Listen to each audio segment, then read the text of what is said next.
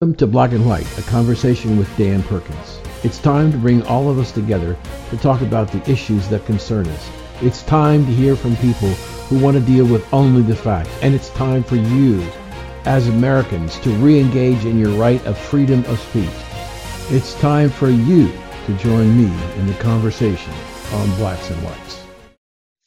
Welcome back to Blacks and Whites, the conservative conversation uh, where all opinion is respect for respected whether we agree with them or not. And today we're having a, a lady that we have been on our show before, Donna Jackson, who's the director of membership development for Project 21 the, at the National Center for Public Policy Research.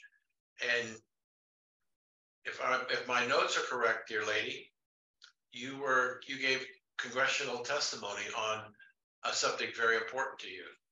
So welcome to Blacks and Whites and tell us your story.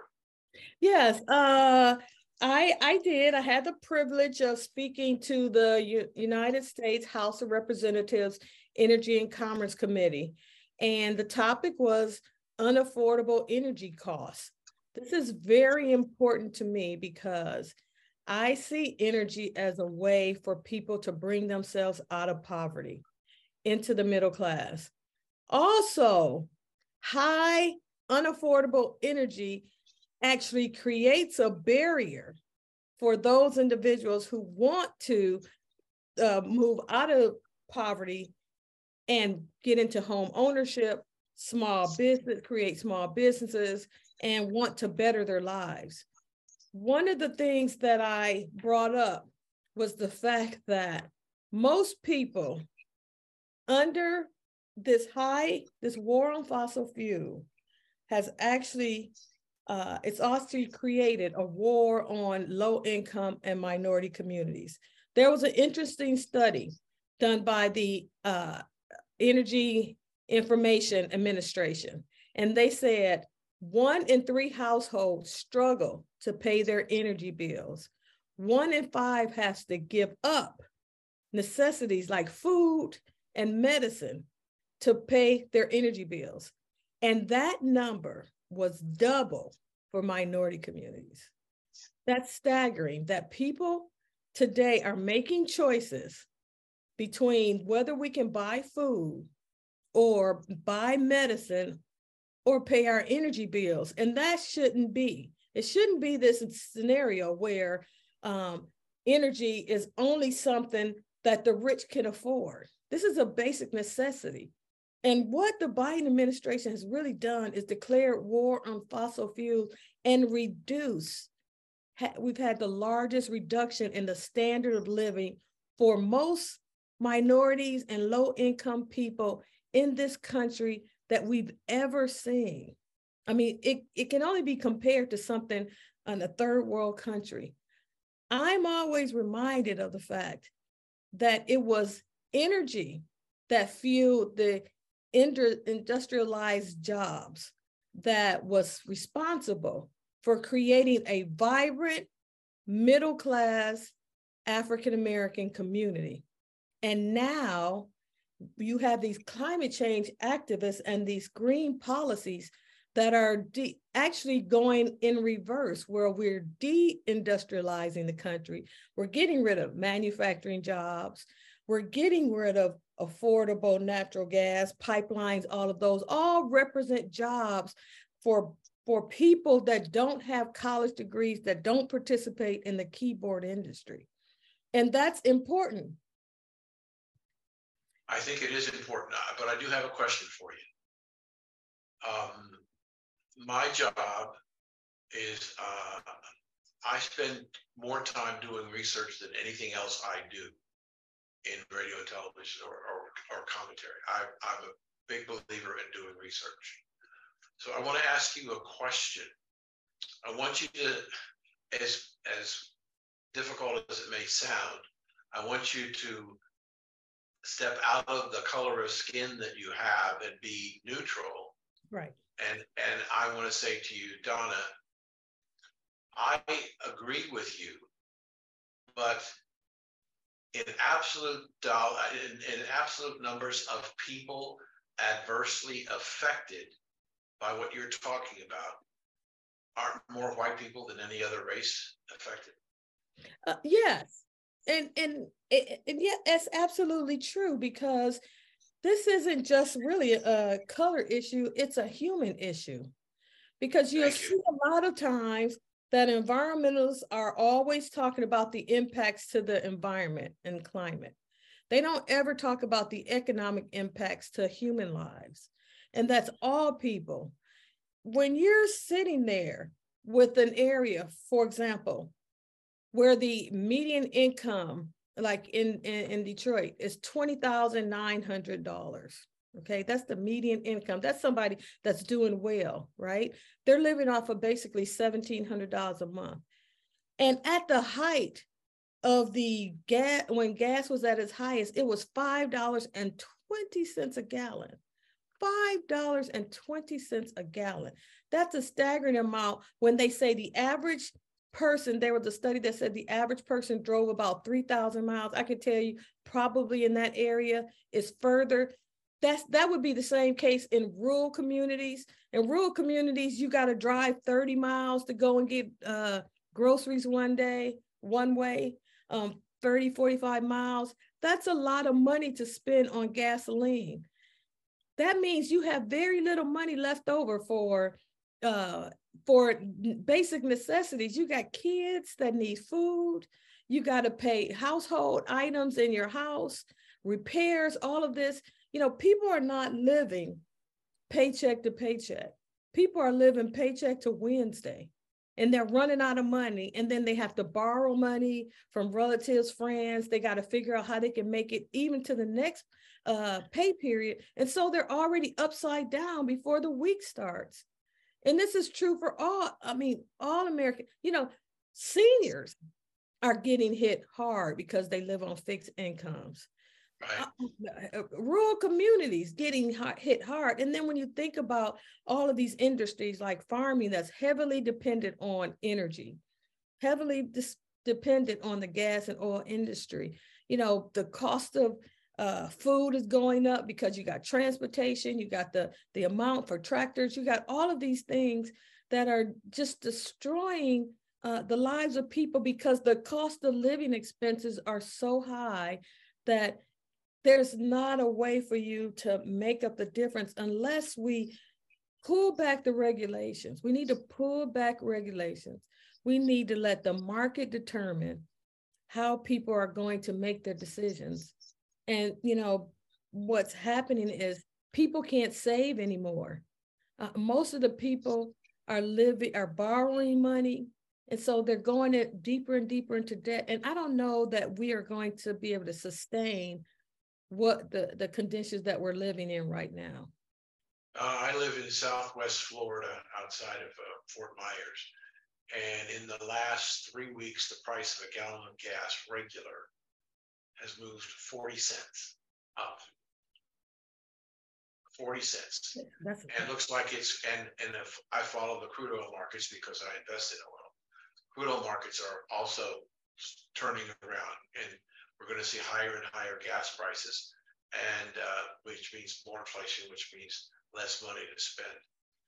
Um, the thing that is amazing to me is that uh, I interviewed uh, about a year ago a woman who is a, um, a forensics psychiatrist. Okay. And she does expert witness testimony on what after she's done her analysis, what a person was thinking while they were committing or before they were committing a crime. And she said to me something that I've said many, many times, and I give her the credit. Um, she said that the the leadership of the Biden administration are the worst chess players in the world. They have they have no ability, have no ability to see what the future could hold because of the decision they make it's it's amazing to me that Joe Biden, when he walked into his office the day he was inaugurated and signed the bill to stop the Keystone Pipeline, that he couldn't see that gasoline prices were going to go through the roof. It, it, never crossed his mind, nor any of his staff people.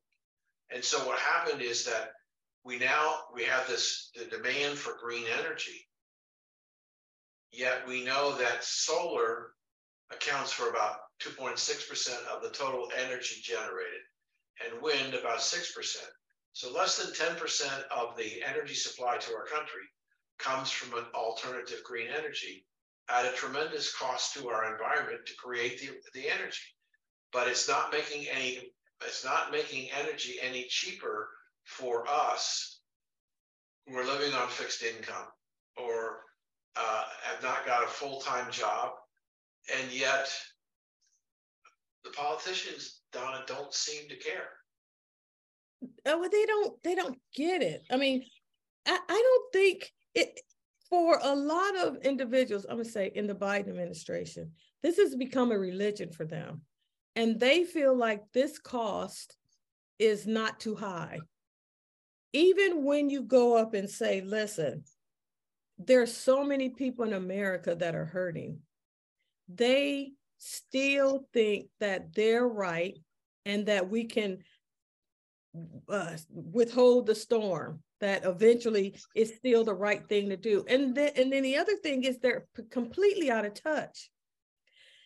When you have one of the administrators saying if gas prices are too high just buy electric vehicle you can you can clearly understand that she doesn't understand where most people live I mean, sitting there telling somebody that you should just go buy a $62,000 vehicle so that you can save electricity um, is is completely, you know, uh, it doesn't make any sense to the normal person that telling them a 60 buy a $62,000 vehicle is like telling them to buy a mansion, you know, it's just as realistic. But in their minds, no price is too high. No human price, no human catastrophe is too high for them to see green energy through.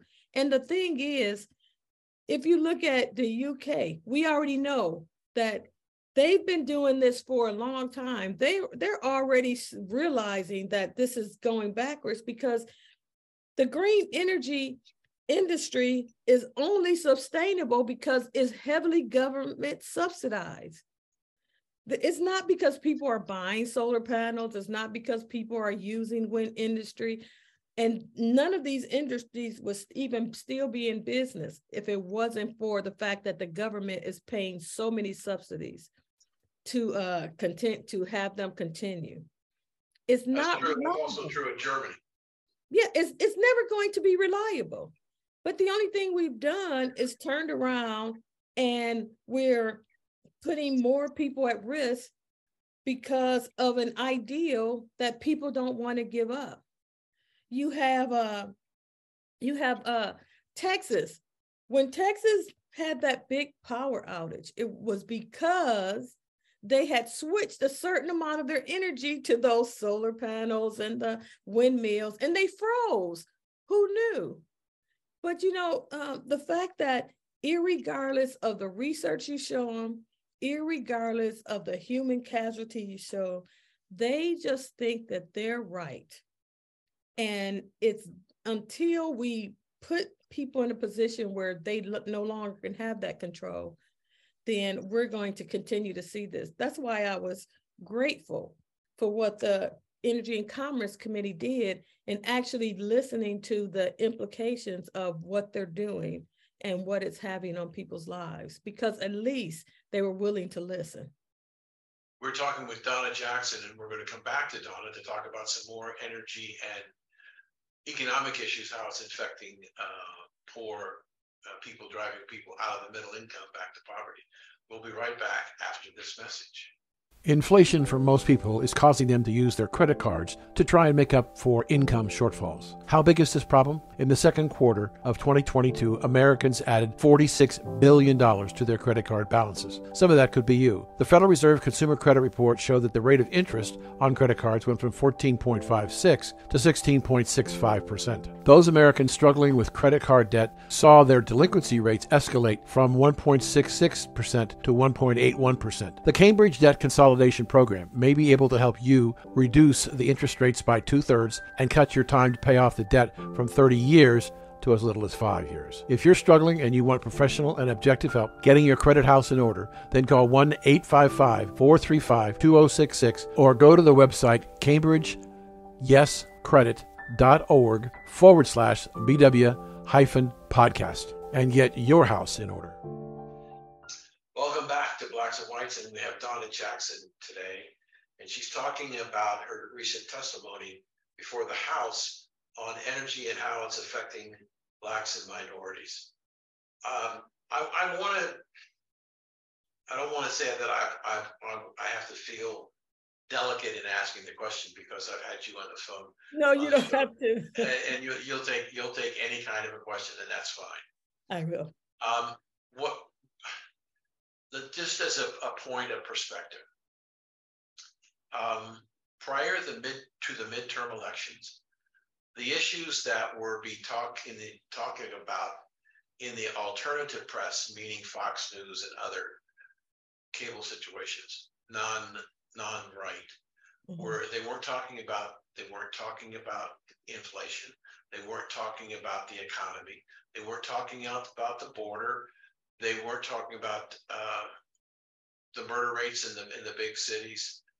Uh, they weren't talking about any of these things. Talking about the 100,000 people that died from the fentanyl that came across the border. They were talking about it on Fox and and and Newsmax and things like that. And I, I think that we became a victim of our own press clippings because we didn't realize that the size of the audience in the uh, in the mainstream media was many times on an aggregate basis much greater than the alternative media. With that as background, two questions.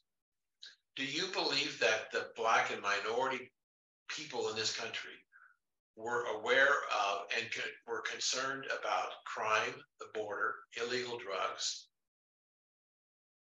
or not? Oh, I think they're concerned about it. I think that you don't what you don't see in the mainstream media is uh, they don't really allow voices that are alternative to whatever their narratives to be seen. If you looked at, for example, defund the police, you would have thought when you're looking at the mainstream media that all Black people wanted to do away with the justice system and have fewer police officers on the street. That wasn't the case. Our, our organization actually did a survey, and 70%, well, more than 70% of African Americans actually wanted more police. They wanted more because what's going to happen? The victims of these crimes are going to be minorities because that's where these people are coming back to. But what you have is wealthy white elite liberals who think we're they're doing us a favor by and, and somehow this is equity for us by releasing criminals into the community. And so they come, they let them out and they terrorize our communities. But then when you show it on when they show on TV, they think, no, the criminal is the person that we should be looking at as a victim. And you see across the country, especially in blue areas, where they've created these laws that are more protective of the criminal than it is of the victim. There are women out there going, wait a minute, these people are breaking in our houses, they're raping us, they're d- taking our stuff, and nobody is paying attention to us.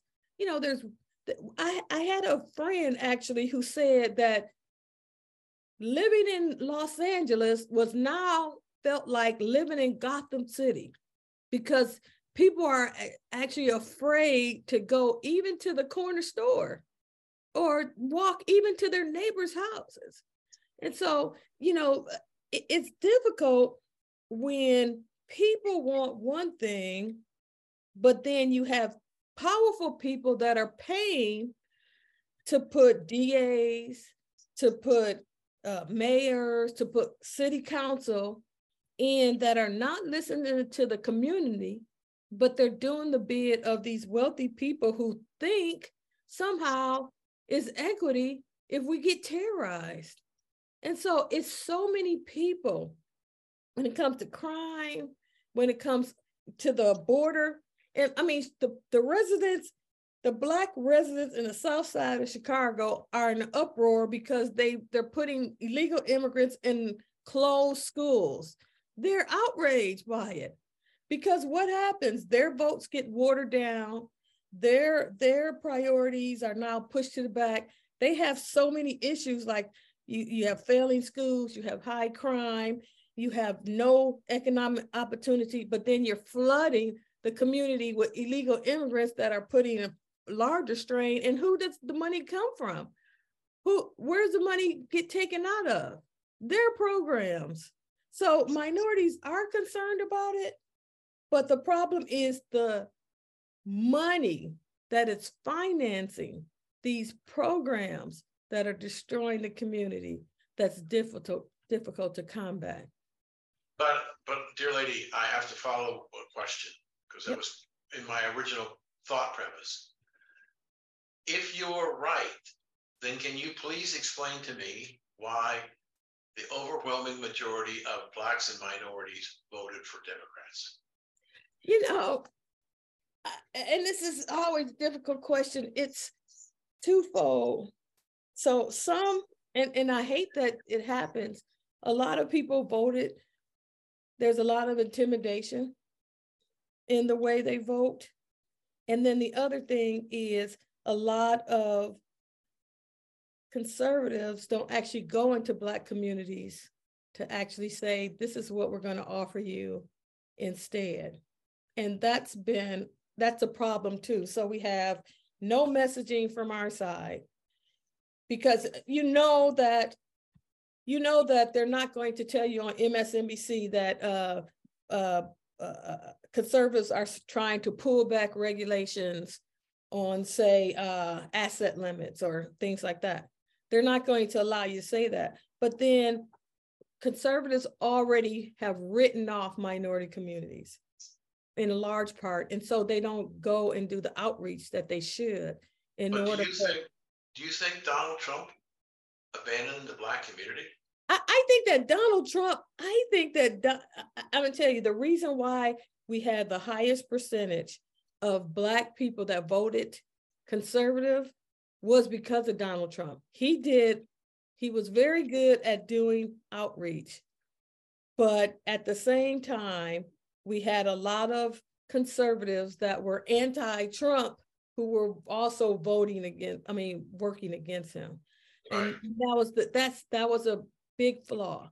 But if you look at the largest number of African Americans who are turning to the conservative movement is young millennials and it's male black African Americans. When you look at Stacey Abrams' vote, when she ran for governor, the group that she did not win was Black males. And that's where we have lots of opportunities. We have lots of opportunities with millenniums. We have lots of opportunities with Black males. And if we do the outreach necessary, because they're not going to give us the airtime. So we just have to be in the community. Once they see that we have a presence there, we're in the community, then we have a greater opportunity to move more people from, from liberal to conservative. Do you think that the change in the House to Republican, in my opinion, Republican conservative, and what Kevin McCarthy's already done in the first week of his office as Speaker, are they going to accomplish anything in their two years? Yeah, you know, I think they will. And it's more in in in the area of confidence that they show that they at least want to fight. Because I think that that's one of the most important things. When you think about the risk, you know, when like you, you're conservative and you're a good conservative. and people are going to call you names. Can you imagine what they call me? I mean, I'm serious. Like it's nothing in comparison. But what gave what gives us the courage to be able to do that is the fact that when we see that we at least are trying. When you see conservatives that are least trying, because I even heard this week when they said, you know, conservatives are terrible at investigations or they're terrible at fighting back. If you just show that you're willing to fight back, then I think that's what gives people the confidence to follow you. If you're sitting there going, no, we're just going to go along to get along. And every time they turn around, you know, you have a conservative majority who is giving in to the left because they think it's just easier, then people go, well, why would I vote for a conservative? I might that's going to go along with what the liberals want. Why not just vote for the liberal? Right. And I think that when we start to see more people saying, you know what, I'm going to at least give the appearance, and I, shouldn't say the appearance, but I'm going to at least try to right some of the wrongs that are being done, oversight, pushing back against all of these uh, high regulations that are that have people, you know, really just bombarded. It's not one regulation, it's the piling up of multiple regulation on top of regulation, uh, regulation that has people underwater. When you start to see they're at least moving that way and identifying and letting people know that we're trying, I think you'll see a shift. We're we've got about two minutes left. Uh, I couldn't be talking to you if I didn't talk to you about what you think is going to happen to our existing president and his problem with his classified documents. Anything? What I wish is something would happen because, you know, uh, this has been something ongoing, but, you know, I don't have that much confidence in our Department of Justice. I think that it's been highly politicized, and I think it's going to come down to what the Republicans do in their investigation to bring this bring all of the crimes he's committed to light. If you look at it, look at him from the standpoint that there is, there is growing suspicion, these are my words, that he was on the take for millions and millions of dollars. If the Republicans, through their hearings, get people to come in and testify about how much money Joe Biden took from foreign governments and businesses as president or vice president, will that be toast for him? It, it, I think it'll be toast in the eyes of the American people. And you know, just looking at, I, I saw this morning his tax returns. He filed uh, fourteen hundred fourteen thousand dollars for rent, but we know that his son said that he pays $50,000 a month for rent. Even that should be an investigation. I mean, even if it's for tax fraud. I mean, I think that when for the American people, this will be a tipping point. And it's not, it's the inflation, it's high energy costs, and then all of this fraud. We know he was on the take. Yeah. Um, we we know we heard this morning, and we just have a few seconds that he his uh, he was he withdrew his tax return from his website. So you can no longer see his tax return, but we'll see. Anyway, I'm sorry, we, we run out of time, but it's always a pleasure and it's good to see you again. And we'll have you back on and we'll get you back on with the moms too. So we've been speaking with Donna Jackson. Thank you so much. And how can people follow what you and your organization are doing?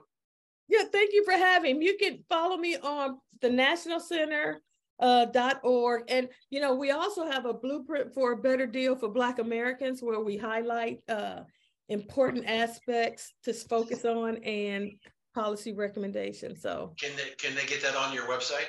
Yes, they can. And they can, okay. they can, we have a, a uh, electronic version and you can request the. And print. what is the website again? It's project is the nationalcenter.org. Okay. Thank you, dear. It's a pleasure having you. Thank you so much. It was a pleasure. Anytime. Okay. We'll be back after these messages. Thank you for joining us today, and we'd like to hear your comments or questions.